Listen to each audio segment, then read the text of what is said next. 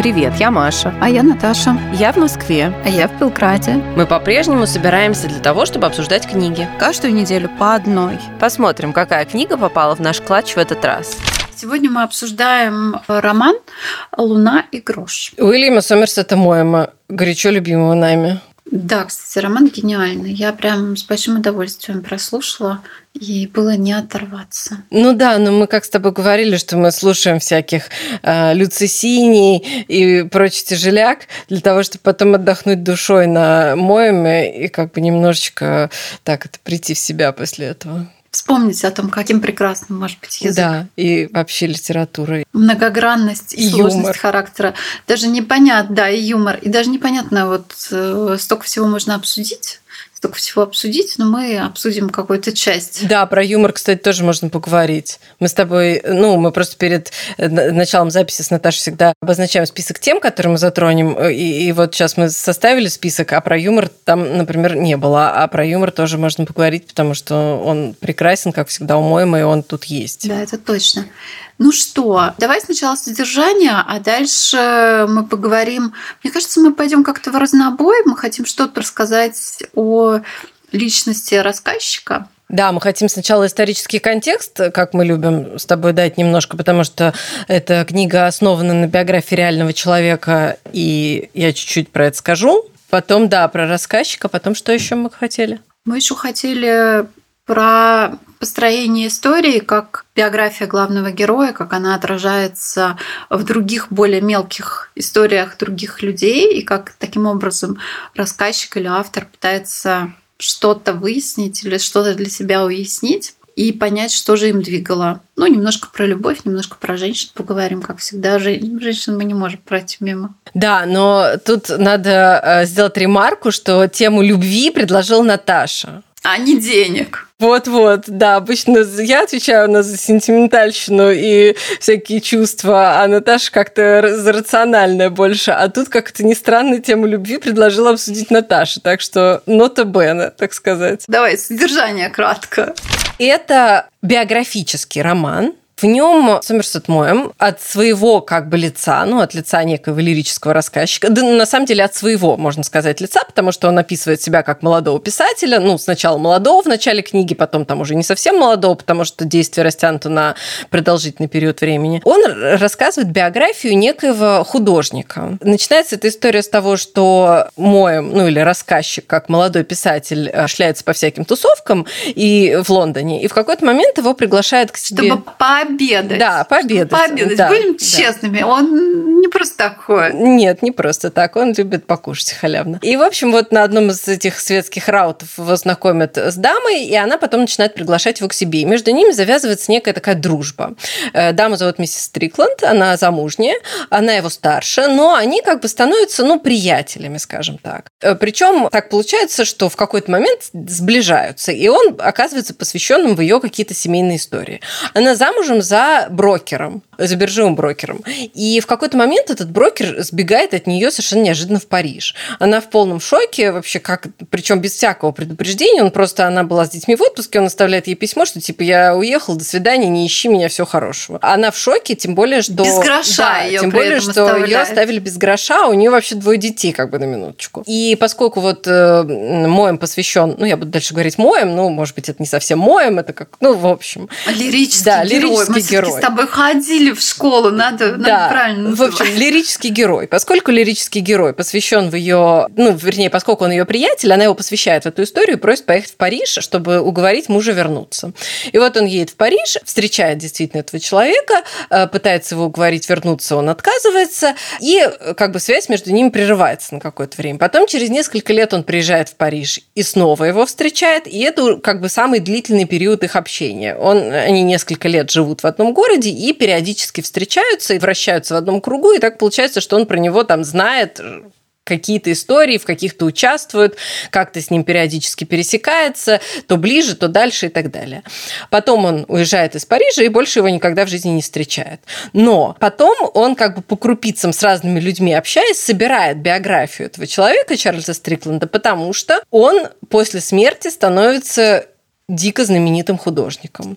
И от него все в восторге, все, значит, по всему миру скупают его картины, а как бы жизнь его закончилась на Таити, потому что из Парижа он уехал на Таити и там продолжал писать. Не, ну не сразу, он сначала в Марсель уехал. Ну да, сначала уехал в Марсель, там бедствовал, бомжевал, в общем, всегда был очень бедным, ничего никогда на своих картинах практически не зарабатывал, потому что никто их не понимал.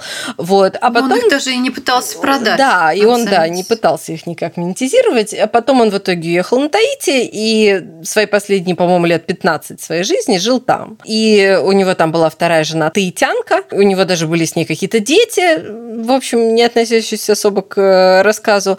И потом он умер там от проказа. И вот, как бы, несмотря на то, что автор с ним уже никогда больше не встречается лично, он знакомится с большим количеством людей, которые его встречали на разных вот этапах вот этой вот послепарижской жизни, и собирает из этого всего некую биографическую такую историю, в которой Чарльз Стрикленд один из главных героев, но не только он, но там еще много всяких других задействованных персонажей. Второй основной герой – это все-таки сам автор. Да, да, второй герой – это сам автор, но там помимо этого в разные периоды еще разные тоже интересные герои, то есть они, причем они как бы вроде второстепенные, но довольно много разных таких интересных и важных историй. Есть история про голландского художника Стрёва, который он встречает, ну, с которым он общается в Париже, и с ним и с его женой.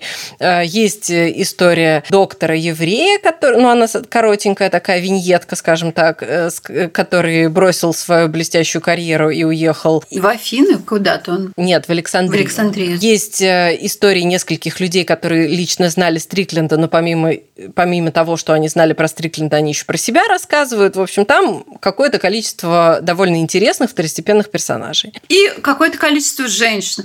Есть жена, есть любовница, которая покончила с собой. Да, есть вот эта таитянская женщина, которая, хотя особо практически ничего не говорит, но тоже она довольно... Но сильно его любит. Да, сильно его любит и в целом довольно интересно. Мне, честно говоря, больше всего понравилось про жену, потому что она показана, как она в течение там, лет меняется, и там довольно забавно, конечно. Ну, с таким саркастическим, довольно злым юмором, как Моэм любит, но забавно, да. Сначала о ком это была биография-то? Да, сначала про кого это, да? Все говорят, что эта история списана с Поля Гогена, французского художника. Я специально там полазила, немножко про него почитала. Честно говоря, да, похоже, но не совсем так. Потому что, скажем так, тут все, что в биографии Гогена немножко... необычно, оно здесь как бы выкручено на максимум. То есть, например, Гоген, да, он тоже работал брокером и тоже уехал в тропики и там жил. Но не совсем так, потому что он вообще-то, как бы Чарльз Стрикленд показан как человек, который всю жизнь жил в Англии и вообще... всю жизнь был абсолютно прозаическим, совершенно ничем не примечательным человеком, и потом просто из западной части Лондона вдруг ни с того ни с сего в Париж махнул. Гоген на самом деле родился в Перу и вообще-то путешествовал в своей жизни довольно много. Он был моряком в какой-то момент жизни, в юности. Объездил довольно много разных стран, то есть это не то, чтобы вот он раньше никогда нигде не был, а потом вдруг раз и свалил куда-то в тропики. Нет, не так. У него все-таки в жизни были до этого путешествия. Потом история с женой, конечно, тоже забавная, потому что надо сказать, что Гогена жена выгнала. То есть он не сбежал от нее, а выгнала она его, потому что он не зарабатывал ничего, то есть он семью не содержал. Детей у него было 5, надо сказать, не 2. Тут чуть полайтовее все-таки, но там была такая история, что действительно он так увлекся своим искусством в какой-то момент, что перестал приносить деньги в семью, и жене в какой-то момент это надоело, она его просто выставила. Такого, чтобы он так вот бессердечно сбежал и полностью отрезал свою семью, своих детей, никогда больше не видел, не интересовался и так далее, ну, тут не было, да, то есть вот я говорю, что немножко это... То есть он не был таким психопатом? Да, то есть Стрикленд, конечно, ну, такой прям социопат и прям очень, ну, как бы очень яркий, вот именно вот эти черты в нем, они очень яркие, а у Гогена на самом деле они, ну, тоже были, но не такие уж они были яркие, то есть он вроде, ну, в этом плане более обычный человек, чем Стрикленд, да. Был более человечен, да. Но он, конечно, да, взял за основу эту историю, Моэм, и немножечко ее докрутил, скажем так. Давай про рассказчика поговорим, потому что рассказчик, мы его встречаем сначала очень молодым человеком. который вначале говорит, вот если бы я тогда понимал жизнь так, как типа сейчас, я бы, может быть, заметил что-то, а может быть, бы и не заметил. Когда он описывает свое первое знакомство с Стриклендом на этом званом вечере, и вот он такой молодой, неопытный, а мне кажется, что все-таки к концу книги он становится более саркастичным, немножко более таким прожженным жизнью. Ну, он так разочаровывается в людях в целом. Да, и он, когда он с кем-то что-то обсуждает, он такой, я вот подумал, но не сказал. Причем подумал всегда не очень хорошее что-то.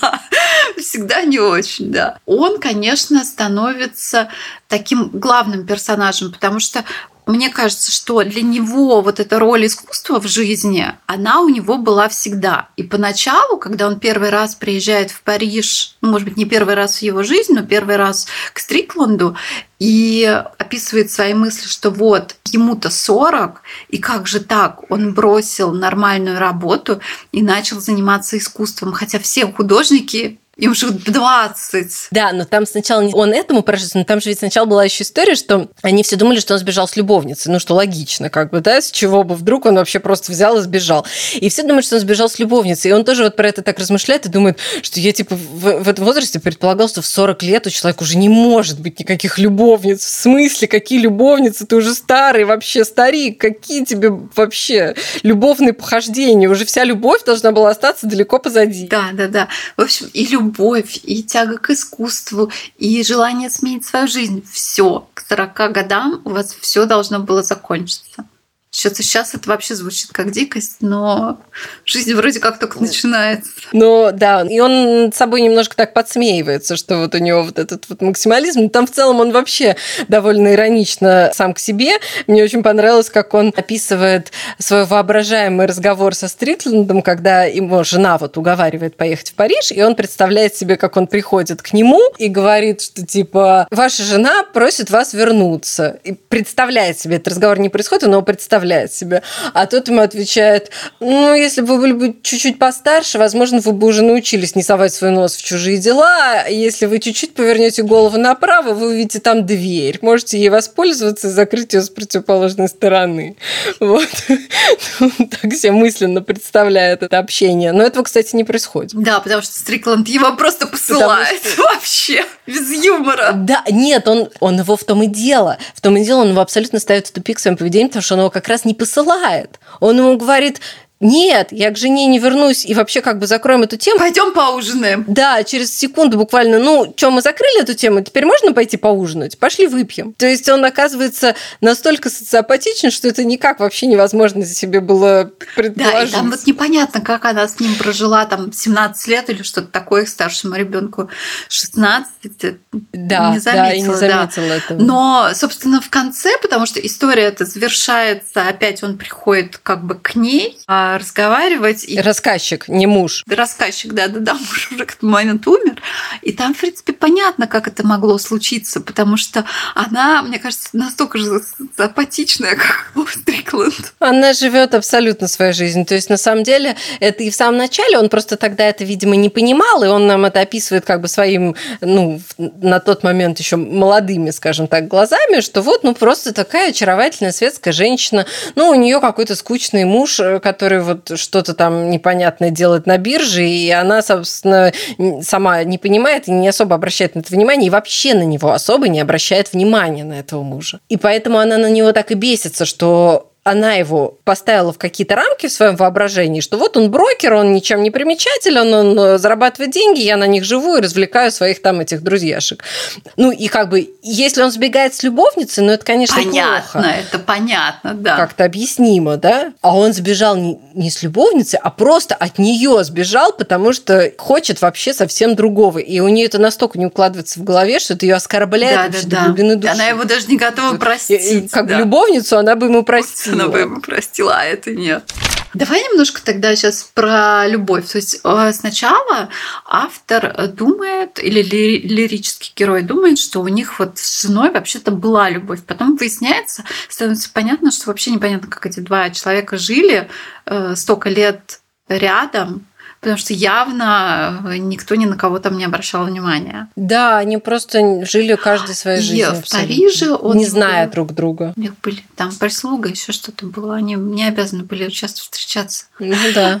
И в Париже он говорит ему, что у меня нет времени на любовь, на все эти чувства, и есть тяга к искусству. Больше, меня ничего не интересует, говорит Стрикленд, и ему так удается прожить несколько лет. Ну, довольно много. То есть все время, много, что он живет в Европе, он это отрицает. Несмотря на то, что он обладает какой-то магнетической силой, и совершенно женщины от него балдеют, вообще просто теряют себя.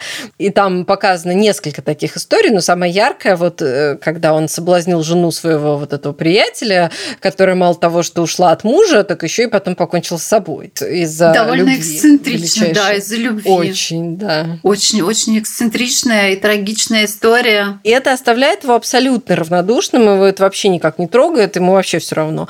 Но потом, когда он оказывается на Таити, все-таки немножко по-другому, да? По-другому, да. Но я еще хочу сказать про эту французскую любовь его. Он теряет к ней всякий интерес, когда он запечатлел ее на полотне. Он нарисовал ее портрет, и после этого он такой: ну все, спасибо, до свидания, я ушел. Ну да, то есть у него все-таки тоже он немножко меняется в том плане, что да, сначала он и говорит, что любовь вообще не существует, и ведет себя соответственно. А потом к концу жизни, видимо, я не знаю, он нам показывает, то есть мы привыкли к тому, что любовь – это все-таки такое чувство уже во взрослом человеке, да, которое должно оправдываться какими-то не только эмоциональными какими-то штуками, да, то есть считается, что люди, когда любят друг друга, им есть о чем поговорить, у них есть общий интерес, у них есть какие-то там общие, я не знаю, темы. А эта женщина, они же с ней абсолютно на каком-то именно эмоциональном только уровне могут общаться, потому что, у нее нету никакого образования. Она дикарка. Ой, мне кажется, там какая-то дикая разница еще в возрасте. Она же уходит за него замуж, когда ей лет 17. Да, ей 17, а ему уже в это время, сколько получается? 50-ник. В районе 50, да. И несмотря на это действительно самый его близкий, получается, человек в итоге, которому он доверяет, с которым он живет столько лет, и который ему не надоедает, он ее никогда не выгоняет, не говорит, что при том, что он бесконечно ее рисует, да, и она там на множестве полотен запечатлена, у него нет такого, что я тебя нарисовал, все, пошла вон. И он ей на самом деле, они живут в джунглях, куда? Там нет никуда идти. Сначала кажется, я, честно говоря, читала, я думала, что, судя по тому, какой он уходит в эти джунгли, потому что просто ему там хочется жить, а ее он рано или поздно, она ему надоест, и он ее вышвырнет. Но этого не происходит. Кто-то же готовить должен. Мне кажется, ему это не важно. Мне кажется, просто это на каком-то... Что он настолько влюблён в эту... в это место, в эту природу, и она для него как будто часть этого всего. Наверное, часть. И еще, мне кажется, есть поиск в этой книжке понимание того, что такое реализация в жизни. И частично, что такое искусство.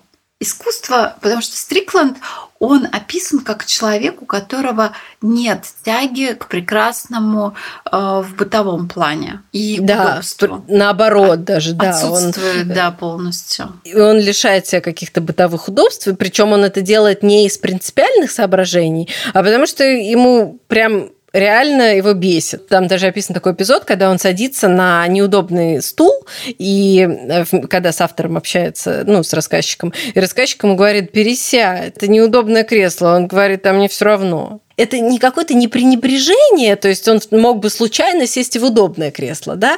А это именно... отрицание удобств и какого-то комфорта и вообще каких-то, благ цивилизации на каком-то бессознательном даже уровне, так я бы сказала. И поиск смысла жизни и реализации, мне кажется, больше всего отражается в маленьком рассказе про хирурга. Да, это классный рассказ. Да, классный рассказ. В том плане, что хирург отказался от успешной карьеры и уехал в Александрию. остался там жить и как бы не стал обычным врачом, без денег, без ничего. Да, при том, что у него были очень хорошие перспективы, там такая история, да, что у него были очень хорошие перспективы, что его ждали в очень престижной больнице, где он должен был начать работать, и все ему прочили шикарную карьеру, но он от всего этого отказался, буквально в течение там 1 минуты принял решение остаться в Александрии, никогда больше оттуда не уезжать, и более того, никогда не пожалела о своем решении. Но самое интересное, мне кажется, в этой истории то, что Моэм рассказчик встречается со своим другом, который очень, известный, успешный, богатый, и успешный врач. И он признается, что, говорит, мне вот эта вся слава, успех, деньги, титул и так далее достались потому, что вот тот человек все оставил и уехал, потому что я всегда был на 2-м месте. Но когда его не стало, я стал на 1-м. Да. И он вот этот поступок остаться жить в Александрии считает какой-то трусостью или бесхарактерностью и говорит, что вот если бы он такую слабость не проявил, то тогда вот я бы тоже в жизни не преуспел, скорее всего. Вот. А автор думает, была ли это слабость? Да, была ли это слабость принять такое решение? Не только принять спонтанное решение, ведь на самом деле как бы принять спонтанное решение, действительно можно от балды, от глупости, от какой-то там действительно каприза, там еще чего-то такого. Но когда ты принимаешь это решение и потом всю свою жизнь подтверждаешь его и не жалеешь о нем никогда, не знаю, бесхарактерность это или наоборот. Непонятно. В общем, с разных сторон. Что еще? А мы с тобой, мы не договорили про рассказчика. Да. Мне пришло в голову, когда я слушала, забавное сравнение. Когда мы с тобой читали «Великого Гэтсби», мы с тобой говорили о том, что вот рассказчик в той книге, Ник Керой, он как бы про себя все время говорит очень хорошо. И такой, что вот я вот только говорю, я могу говорить только правду, вот я так устроен, что я не могу обманывать, что я могу быть только честным, как-то... А тут такого нет. Это ты подметила, да что он как-то, вроде как объективно, но при этом всегда про себя в целом говорит какие-то хорошие вещи. А тут наоборот. Тут рассказчик много раз подчеркивает, что Стрикленд ему не только неприятен, а что он его прям терпеть не может, с одной стороны, но с другой стороны... Он как писатель, у него такой огромный к нему антропологический интерес, то есть он его рассматривает как некое загадочное насекомое, которое, с одной стороны, вызывает отвращение, с другой стороны, невозможно от него оторваться, потому что хочется понять, что он дальше выкинет. Да. И он как бы себя не оправдывает за это, а наоборот даже осуждает. Но вот как есть, так есть. И там, самое яркое, мне кажется, это смерть. Самоубийство вот этой любовницы, и Стрикленд его говорит, а тебя это вообще волнует? И автор признается где-то в глубине души, что так уж сильно его волновала ее жизнь, и что вот, возможно, она была какой-то бессмысленной. Звучит, как-то его сближает с образом Стрикленда. На минуточку. То есть немножко так. Тот как бы тоже отрицает на тот момент всякие вообще чувства, эмоции и так далее. А автор не то чтобы... рассказчик не то чтобы он их отрицает, но он как бы тоже как человек... служащий все-таки искусству, он понимает, что он не может во всем участвовать как просто человек, а что он должен немножечко быть таким отстраненным наблюдателем, чтобы создавать то, что он хочет создать. Что? Читайте Моэма. Безусловно, читайте Моэма. Моэм вообще прекрасен. Потрясающий совершенно язык, потрясающий вот такой действительно сухой, злой, достаточно саркастичный юмор.